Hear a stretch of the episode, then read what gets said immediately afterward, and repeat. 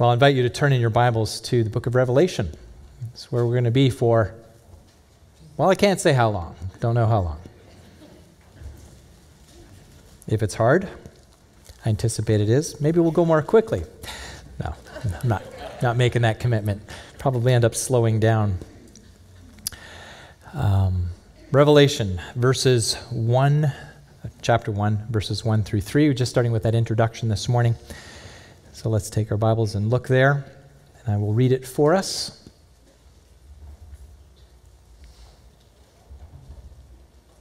Revelation 1. The revelation of Jesus Christ, which God gave him to show his servants the things that must soon take place. He made it known by sending his angel to his servant John, who bore witness to the word of God and to the testimony of Jesus Christ, even to all that he saw. Blessed is the one who reads aloud the words of this prophecy. Blessed are those who hear and who keep what is written in it, for the time is near. I invite you to pray with me.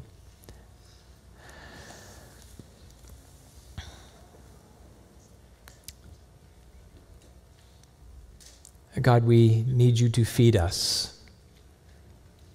Uh, you've given us this book the entirety of your word, that it may awaken us to our need for a Savior in Jesus, your Son.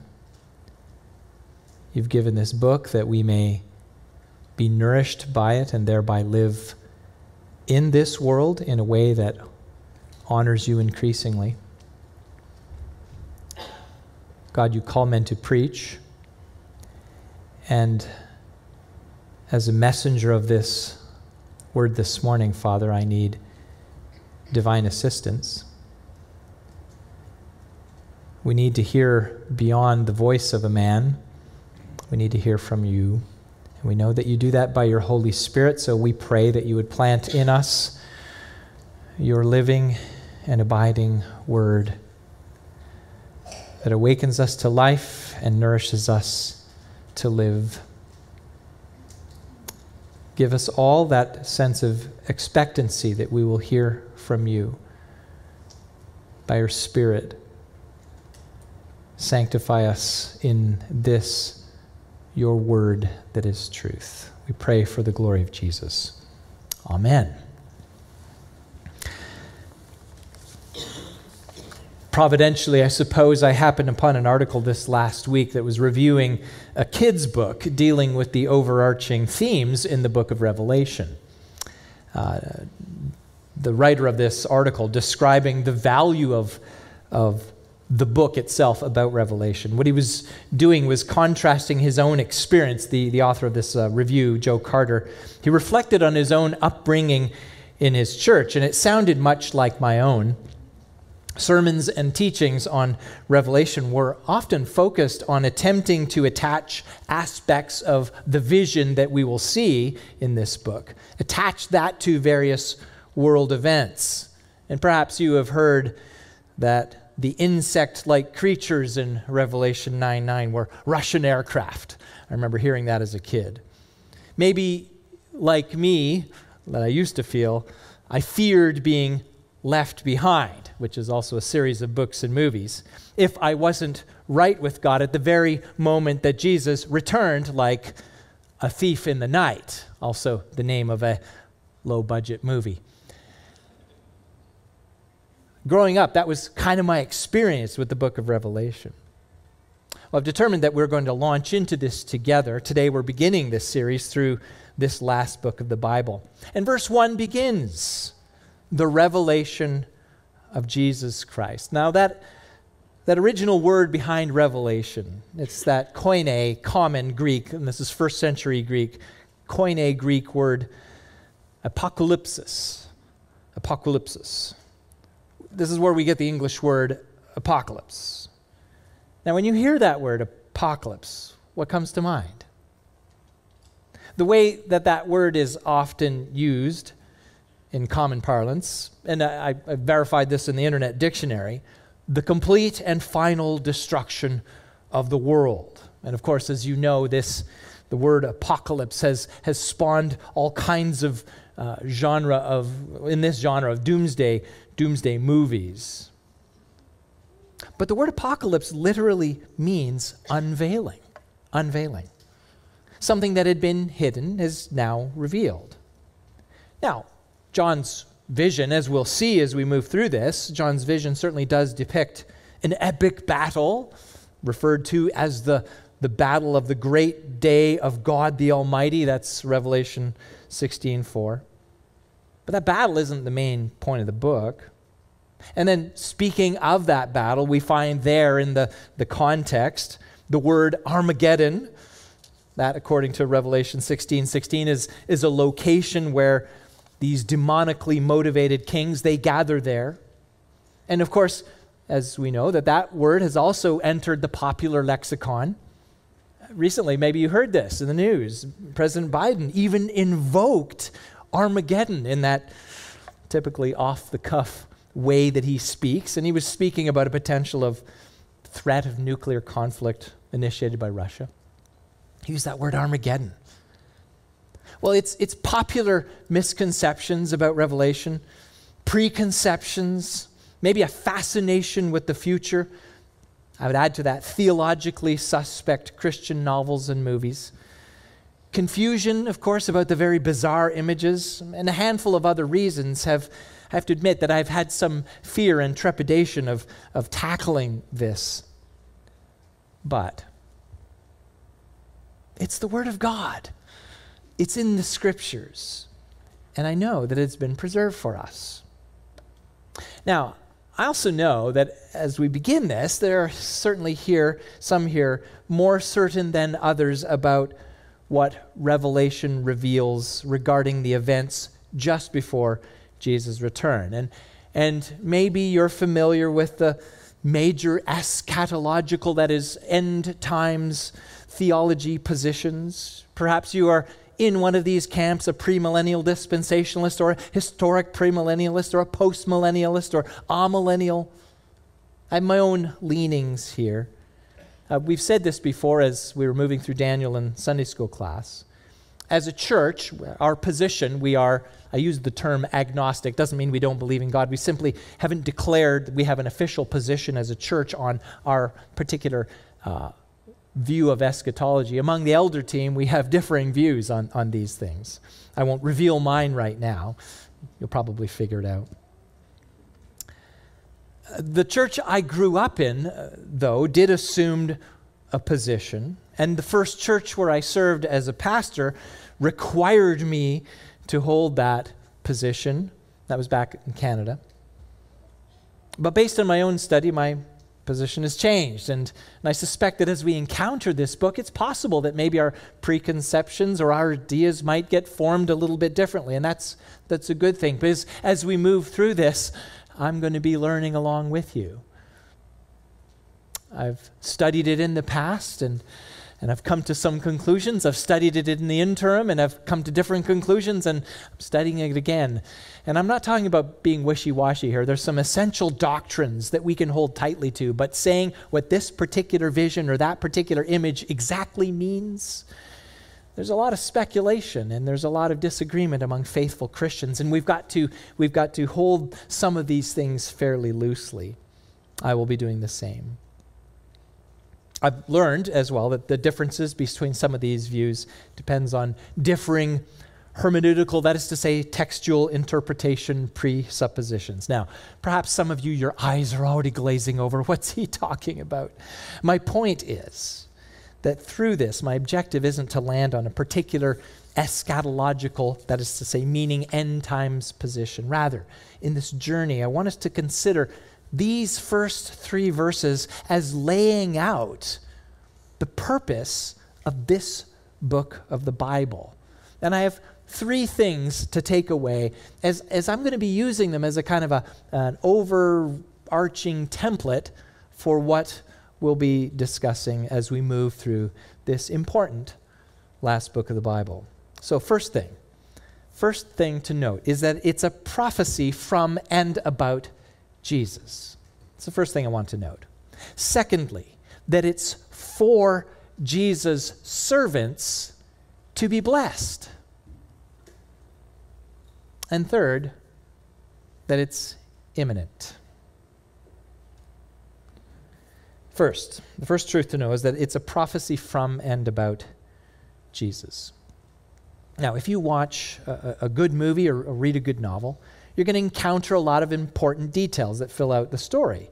But those details are not all the main point. For example, I like this movie, so I'm mentioning it again. The movie Princess Bride is not primarily about Inigo Montoya exacting revenge on Prince Humperdinck. That's not primarily the, the point of the movie. Nor is it primarily about how to restore life to one who is mostly dead. That's not what it is about. And I think we get that. That's obvious. Yeah, when it comes to the book of Revelation, so often I think people miss the point. They miss the point. There's so much fascination with the details of John's vision that we certainly could miss the point, right? And as I gave an example, it's like, well, those insect things, those are Russian helicopters to be sure. I wonder what Christians in Russia say, you know? Anyway, they don't say, those are our helicopters, do they? They probably say, those are the American helicopters, for all I know. Anyway, it's a lot of fascination with these details. Then the challenge begins with simply trying to understand the things that John sees in his vision. And we're asking the question are they meant to be understood symbolically or literally? These are questions on my mind. Is a thousand years, we'll get to that later, a literal millennium? Something that we will experience. And when Jesus returns, when we see him, will he appear to us as a lamb who had been slain with seven horns and seven eyes? Well, the first question, some, maybe even many, would say, yes, that's literal. To the second, I think probably all would take that as symbolic.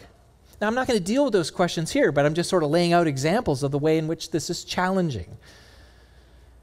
Suffice it to say that John's vision, as we will see, contains details and images, the meanings of which many faithful Christians will disagree. But what's the point?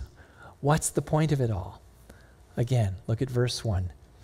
The revelation of, that is the unveiling of Jesus Christ.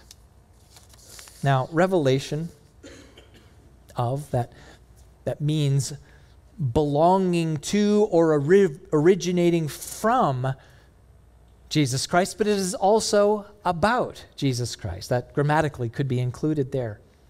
Now, this book, it kind of reads like a letter, it, but it belongs to this category of, of a literary genre called apocalyptic literature. There are other examples in the Bible, so if you've read you know, in Joel or in Daniel, we've covered that in Sunday school, Zechariah, Ezekiel, even Isaiah, you'll see apocalyptic stuff in there. The characteristics of this genre of, of literature, I mean, it's something that existed outside of the Bible too, but characteristics of this genre of literature, it's the presentation of new knowledge previously hidden. So that's one characteristic. There's a heavy use of prophetic visions. Example, you'll see in Revelation, John often says, I saw, I saw, then I saw, I saw. Can't remember how many times, but it's, you see that a lot. And there's a heavy symbolism and, and the use of otherworldly, unearthly images, things that we don't see in, in our reality. There's, there's also the sense that the, the present it's fraught with, with suffering, uncertainty, and persecution. And the overarching idea that you get from apocalyptic is that God is sovereign and his victory over sin and evil is absolutely assured. Those are some of the characteristics of apocalyptic literature, and, and Revelation falls into that category. Now, whatever else is included in this book, in this book of the Bible, this unveiling, Christ is at the center of it. Verses 1 and 2 continues. He, that is Christ, made it known. What? This unveiling. By sending his angel, a messenger of God, to his servant John, who, verse 2, bore witness to the word of God and to the testimony of Jesus Christ, even to all that he saw. Note that. He bore witness to the testimony of Jesus Christ. It is from and about Jesus Christ. And because that's true, brothers and sisters, it is a hopeful book. What God tells us, what God tells his people, what Jesus tells us is ultimately good news. It's a book, I would suggest, that completes the telling of the gospel, that, that the plight of man brought about by, by sin and rebellion. Now, I shouldn't impersonalize this. Our sin and rebellion, and the resulting curse on creation. All of that will be finally and fully eradicated by the revelation of Jesus Christ. Christ crucified in our place and raised to life on the third day, ascended to, to rule over all, and then returning again in power and glory for the joy and the eternal comfort of all who would look to him in faith. And the outcome of this for God's people Flip to the end of the book, chapter 22, it says, and we'll get there again. The outcome no longer will there be anything accursed, but the throne of God and of the Lamb will be in it, and his servants will worship him. They will see his face, and his name will be on their foreheads, and night will be no more. They will need no light of lamp or sun, for the Lord God will be their light, and they will reign forever and ever. Now, the whole Bible, I, I hope you agree with this. The whole Bible, broadly speaking, is, is about revealing the Christ. Whether that's Genesis, the, the poetic books, the prophets, the whole of the New Testament, the Bible lays the foundation and then, then presents Christ in his glory for the saving of a people who had been set apart by God. The Apostle Paul, in explaining God's plan to enfold the nations into his saving purposes in Christ, he makes this argument at the end of, of chapter 11 of Romans by saying this for from him, he's referring to Christ, right? For from him and through him and to him are all things. To him be glory forever. Amen. From him, from Christ, through him, through Christ, and back to him are all things. All things. Revelation is explicitly about that, but the entirety of creation has been laid out so that for from him and through him and to him ultimately are all things. And we'll see that on display as we study this book. Well, the second observational truth that I want us to take to heart, uh, take to heart about Revelation is that it is for Jesus' servants to be blessed. It's for Jesus' servants to be blessed. Now, there are a lot of um, allusions and metaphors from the Bible that have become common cultural expressions. I think many people don't even often recognize that those things originated in the Bible. Two examples, perhaps you're familiar with, when somebody says, turn the other cheek. Well, Jesus said that. And someone who sees the writing on the wall, well, that's that's in Daniel chapter 5. Babylonian king Belshazzar. We hear people use these expressions often. That's, of course, not surprising to me, at least, in my own estimation. The Bible is really foundational for the entire scope of Western literary tradition. I, I think that's true. But I mentioned this, right? Last week, President Biden made what was likely, I think, probably an unscripted remark about Armageddon. He was discussing the escalated tensions between Russia and the West over Ukraine. And responses to that comment, I think, fell into two categories. On the one hand, there are those who saying, well, that's just the president carelessly saying things for effect, whether true or not. But I expect that his desire, I'm just guessing here, was to stoke some measure of fear. Armageddon, fear. Some were annoyed, but I think some became fearful. What's going on? He said the Armageddon word. Now, we'll deal with Armageddon in chapter 16. But I think you know that that word representing a place, plain or the hills of the sons of Megiddo, valley of Megiddo, that word provokes fear, doesn't it? Maybe you saw that movie with, I think it was Bruce Willis, about an asteroid hurtling toward Earth. Called it Armageddon. Well, as Christians, should we be fearful about Armageddon, whatever that means? Should we be uncertain and fearful about what is before us? Now, I'll suggest to you that's not the message of Revelation. It's not one that's supposed to provoke fear in God's people. We're told reading it means we'll be blessed, right? Verses 1 and 3 tell us who the book is for, the intended audience, that is to say, and what is the benefit to them. So, I've already given this away, but you see it in the text. First of all, who is the audience of the book? It says, verse 1, which God gave him to show his servants. His servants. It's for the servants of Jesus. Now, who are these people? Well, hopefully you number yourself among the servants of Jesus. But just to be clear what that means, Jesus' servants are those that he has bought with his blood. Those who recognize their own sin. You're Jesus' servant if you understand your own sin and, and that all sin ultimately separates you from God and subjects you to his wrath. You are his servant if you've seen that in yourself. And that as a result of that, you have looked to Christ. You've looked to the Son of God who became a man. You've trusted that his death on the cross, that that was the full payment for your sin. And that apart from trusting Christ, you would certainly be condemned. That's the gospel message, friends. The way to be saved is to recognize and repent of your sin before God. Look to the Son of God who is crucified as a substitute in your place.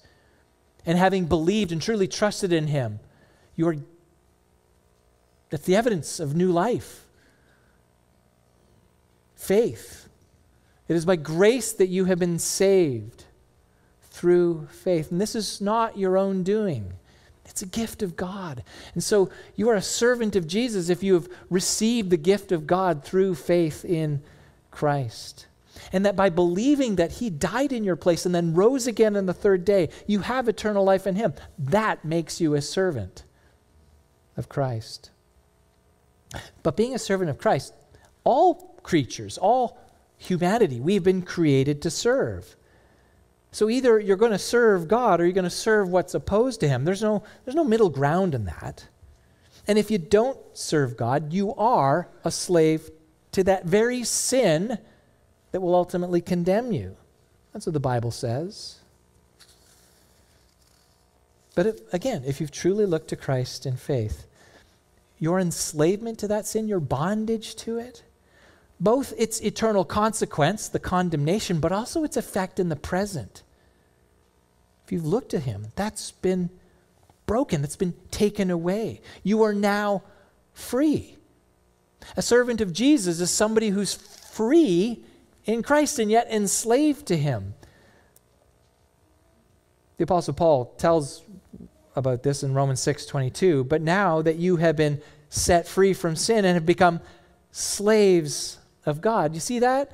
You're set free from sin, no longer in bondage to sin, but it automatically transfers you into the slavery to God, becoming a servant of Jesus Christ. But that's a good thing because you're enslaved to be as delightfully and wonderfully human as you were intended to be when you're connected to God like that.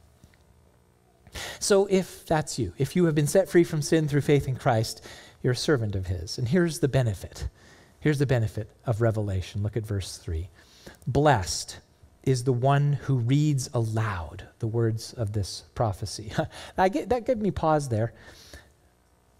Read aloud. That was interesting.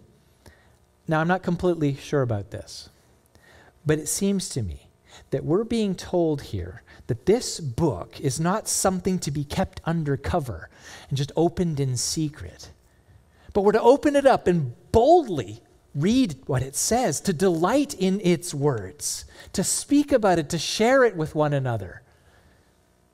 Blessed is the one, blessed, to read it aloud. To be blessed, I think you know this. It's to be well off. It's to be fortunate and happy. What do people say? Like, if things are going well in your life, if somebody, you know, we were last weekend at a wedding and, and you know, hey, I haven't seen somebody you haven't seen in years. Hey, how's it going? It's like, ah, you know, I feel blessed. My kids are here. My grandkids are here. It's, these are gifts from God. We feel, I'm fortunate. I'm happy. And you know this if, if you've got your own children, whether those are born naturally or, or adopted, you regard them and, and treat them in a particular way, you, differently from other children. You treat them differently than the kids down the street. You love them particularly. You nurture them particularly. You provide for them particularly. You think of ways to delight them. You do good things for them just because they're your children. You bless them. You want their happiness. Now, as servants of God, as children of God, as servants of Jesus Christ, in like manner, revelation has been given to bless us, to bless the children of God, to make us happy, to, to give us that sense that we are fortunate. Now, when you read through Revelation, there's depictions of evil, there's suffering, there's persecution, there's death for God's people, there's wrath, there is judgment. Those things are, are there. So we've got to see that the blessing is in the victory and vindication of Jesus. Evil can flail and foment for a time. But in the end, Christ will be vindicated and prevail. And all creation, and this is how, this is how we can delight in this, all creation will know and see that Satan is defeated. And God's people will find healing. They'll find life eternal with Christ. And that is the key with Christ. And I suppose an unbeliever, somebody who is not a servant of Jesus, can read through Revelation and be horrified and be fearful. And when the president says Armageddon, think, oh boy, that's our destruction. But for the people of God, whatever's happening in that battle, at the end, we get healing and fellowship and joy eternal with Christ.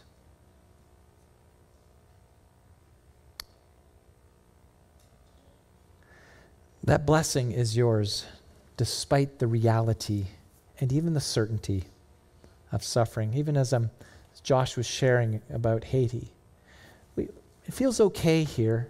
Right? We might gripe and complain about what the government does, but we've got a lot of freedom here. But for Christians in Haiti with gangs running around the street, I don't know how that feels. But it feels probably like they're in the midst of some of that stuff going on in Revelation. And they can read this and be blessed. The psalmist says this I will extol you, O Lord, for you have drawn me up and have not let my foes rejoice over me. He says this a couple verses later Weeping may tarry for the night, but joy comes in the morning. There is weeping, there is suffering. Weeping may tarry for the night, but there's a morning. There's a joy. And, and Christian brothers and sisters, we are blessed, even in the midst of suffering, because there's joy in the morning. The Apostle Paul, no doubt reflecting on his own suffering for the sake of the gospel, Paul encouraged the Corinthian believers saying this. He says this, and, and understand what Paul went through shipwrecked. He was beaten within an inch of his life, whipped, nearly to death, stoned and left for dead. But he says this.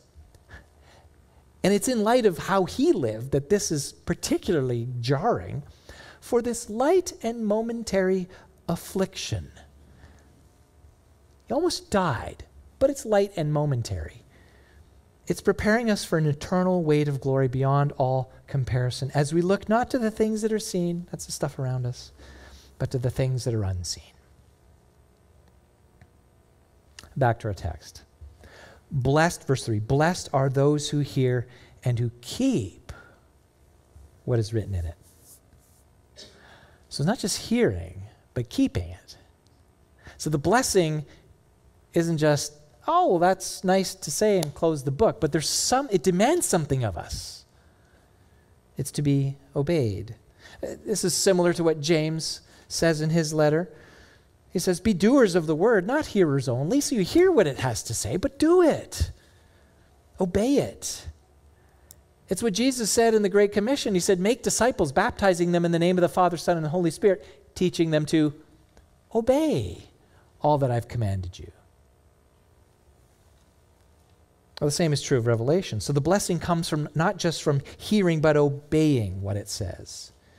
So, what are we to obey? There's lots of visions, there's lots of descriptions, but in the, in the chapters immediately following this, we're going to see lots of exhortations to do some things. So, I'm just going to summarize some things. Here's some things to obey, brothers and sisters, as we think of what it's like to live, perhaps in a time of peace, but perhaps in a time of persecution. Here's a question Have you grown cold in your faith. Remember your first love and repent. Revelation 2 4 and 5. Are you suffering? Be faithful unto death. Revelation 2:10. Are you putting your hope in temporal things? Are you indulging your flesh? Repent of your idolatry and your sexual immorality. Revelation 2:14. Are you becoming kind of wobbly or, or squishy when it comes to difficult doctrines in the scriptures, things that the culture hates and mocks? Hold fast to the truth. Do not tolerate false teachers. Revelation 2:20. Maybe you're faking it. Maybe you're kind of putting on a show of holiness. You need to wake up from your false piety and spiritual deadness. Revelation 3 2. Maybe, maybe you feel beat down and abandoned. Wonder if you can even continue. Though you feel weak, hold fast to your faith. Revelation 3:11. Are you playing it safe? Kind of keeping the middle ground of faith so as not to offend your unbelieving friends. Don't be satisfied with your mediocrity. Welcome Jesus into your midst and enjoy the spiritual riches of Christ. Revelation 3:18. You're probably familiar with 20. Behold, I stand at the door and knock. I don't have to tell you how important this book is. It's in the Bible. But I want to reinforce it anyway. As he says in verse 2, it's the Word of God and the testimony of Jesus Christ. So, like all of Scripture, it has been breathed out by God. 2 Timothy 3:16. Like all of scripture, it is living and active. So when you read it, it's going to do something to you. When you take it to heart, it's going to have an effect on you. It's active, it acts on you. It's unlike any other word, right? The Bible. Read literature, you stand over and go, ah, maybe that's good, maybe that's not. With the Bible, it, we stand under it. It's God speaking. Hebrews 4:12. The word of God is life-sustaining, Deuteronomy 8:3. It is for our sanctification to make us holy, John 17:17. 17. So we're going to read this aloud. We're going to hear what it says. And by the grace of God, we're going to obey it. And because the word of God declares it, we should fully expect to be blessed. Lastly, it's imminent. Imminent. I don't think we use that word very often, but I like it. It's a good word. Things that are imminent. We say somebody's in imminent danger. It just means something's near, right? Like it's right there. When I was a little kid, uh, the summer break from school just seemed to last forever. It was just like, wow, this is great. And waiting for big holidays, special events like Christmas, seemed so long. It just seemed so long. Even though my mom and dad would say, well, soon it'll be Christmas. No, that's like four weeks away. That's uh, like, that's forever, right? But here I am, just on the precipice of 60, and time just flies by, right? now, considering eternity, this, this life, it's, it's, it's kind of just a breath, it's a, it's a blip. It's really a matter of perspective, isn't it? Now, as I've read this opening, these first three verses, I, I've often struggled to understand this introduction. The revelation is of and from Christ. It is about the things that must soon take place. Verse 3 For the time is near. Soon, near. And we read this from our perspective. It's like, ooh, this, this could be tomorrow. But ever since it's been written down, that's like almost 2,000 years ago, people have asked the question, right? Is this soon to John? To us? Or both? Now, I wonder as well if, if some of the things depicted and predicted in this vision have happened yet. I, I, certainly think that John's vision symbolically describes things that have always been part of the Christian experience. That suffering that, that Jesus told his disciples to expect, he told them to expect it when he said, In this world you will have tribulation. John 16 33. But we can also be certain that some of the things prophesied in this book have certainly not taken place yet. Clearly, chapters 21 and 22 have not happened yet. We have not yet seen the new heavens and the new earth. We have not yet seen the return of Christ. Yet it is soon. Almost 2,000 years since this was written down, but it is soon. The time is near. Clearly, soon could be tomorrow, or soon could be one or two or 10,000 years. And it's really a matter of perspective. Time is not irrelevant, but it is experientially relative. What we're dealing with here is God's timetable. Soon. It says at the end, I'm coming. Jesus says, I'm coming soon. He said it to John nearly 2,000 years ago I'm coming soon. So we've got to have a different perspective on what soon means. Well, Peter reminds us God's way of reckoning time. He says in 2 Peter 3 8, Do not overlook this one fact that with the Lord, one day is as a thousand years, and a thousand years as one day. So, in the soon and the near, I think the takeaway from this is that we're to live with this sense of imminence the nearness of Christ's return and the consummation of the kingdom of God. When Jesus was with his disciples, he urged to them that, that same sense of readiness. And they were asking him questions when's it all going to wrap up? My paraphrase. They said to him, What will be the sign of your coming and the end of the age? How are we going to know? We told him lots of things, and he gave them some signs, and there would be some immediate effects, and I think ultimately the destruction of the temple. But he said, about the end, about that day and that hour, it's not for you to know. But he followed up that teaching with a couple of parables, and one, the parable of the ten virgins. At the end of it, I won't give you the story, but at the end of it, he says, Watch, therefore for you do not, sorry, watch therefore, for you know not the day nor the hour. You don't know when. Live like it's soon. A message from the angel to John that these things must soon take place, demands that we live in a way that we believe that Christ's return is imminent. So, in light of that, how then should we live? How then should we live? Well, we shouldn't get too attached to temporal things. And I know in a season of relative peace and prosperity, that's such an easy temptation to fall into, isn't it? But if you, if you have even a, a little bit of a retirement account, the older ones in the room, or an IRA or something like that, you've watched that lately, go, whew, man, that's just turning to sawdust, isn't it? Don't get too attached to it. Don't, don't be bound up in those, like, this is my hope.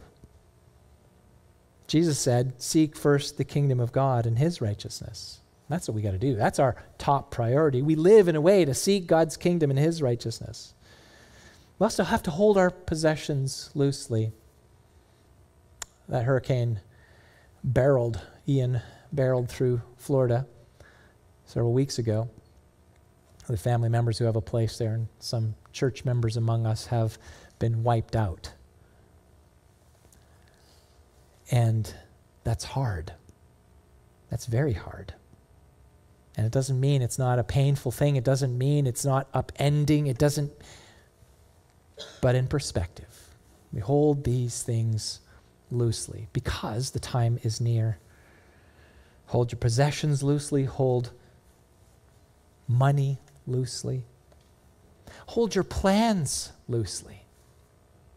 This is a challenge for me. It's like, you know, you make plans to do this or that thing. It's like, oh Lord, I hope nothing gets in the way of that. I'm really looking forward to that thing. I find myself doing this all the time and reminding myself, hold it loosely.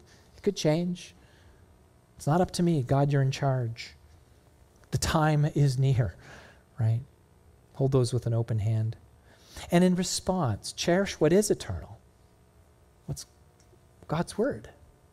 Cherish this book of Revelation. And perhaps, if, if nothing else, as we've moved through it, you see the experience of the believers suffering, crying out for justice, crying out for God to do something, and then reading through the end, and we see that there's this glorious ending and hope for the people of God. We've got to look around us, brothers and sisters, see that this world, it's all just crumbling. And that doesn't mean you shouldn't work for good, that you shouldn't vote in a way that does best to, to be the flourishing of all people. I'm not saying that. It doesn't mean you shouldn't work your job well and, and, and do the best and be generous with people around you and help your neighbors and do good. Doesn't mean we shouldn't do those things, but it's temporary. The end, the time is near. We cherish God's word. And I think the other takeaway is that was, we should understand that suffering is to be expected. It's to be expected. Revelation depicts suffering for God's people. So expect it.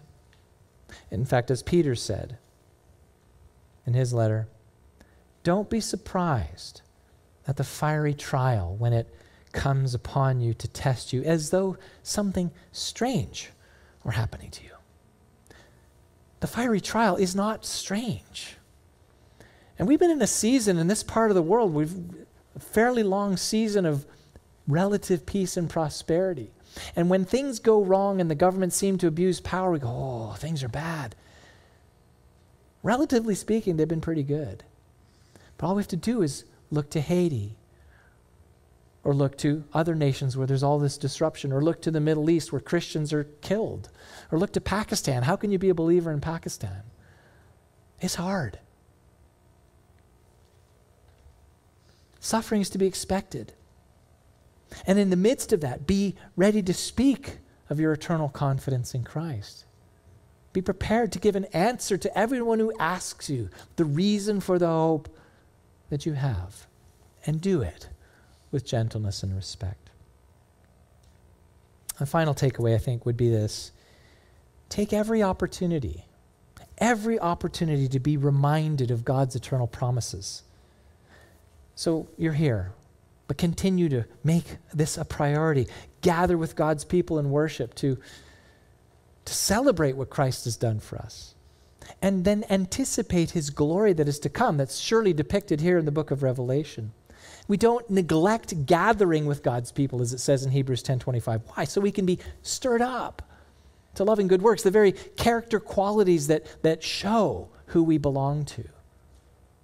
When you're stirred up to love and good works, it points back to Jesus as our Savior, as the one who redeemed us, as the one who called us to Himself, as the one who put His love in us, the one who sanctifies us, the one who makes Him ultimately like Himself, so that we behave in a way that is befitting the child of God.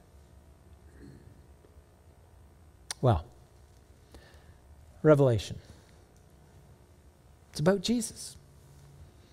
It's about Jesus' vindication and his victory. All glory, we'll discover as we move through this, all glory belongs to Jesus. He alone is worthy. This book, it is for us to be blessed. And we are blessed because this book is God speaking. And when God speaks and the Holy Spirit applies it, people are made spiritually alive. And, and those who are spiritually alive are nourished to continue. So let's count on being blessed as we read it. But it also reminds us that the time is near. So let's live like it. We don't know when Jesus will come back. But let's live like we want him to. All right? Let's pray. Father, we thank you for your word to us, and we barely scratched the surface this morning. But we do want the blessing that you have promised for those who read it aloud hear it and obey it. So, God, pour that blessing upon us, even as we seek to know you and obey you and live for you and be witnesses for you in this world. For the glory of Jesus, we pray it. Amen.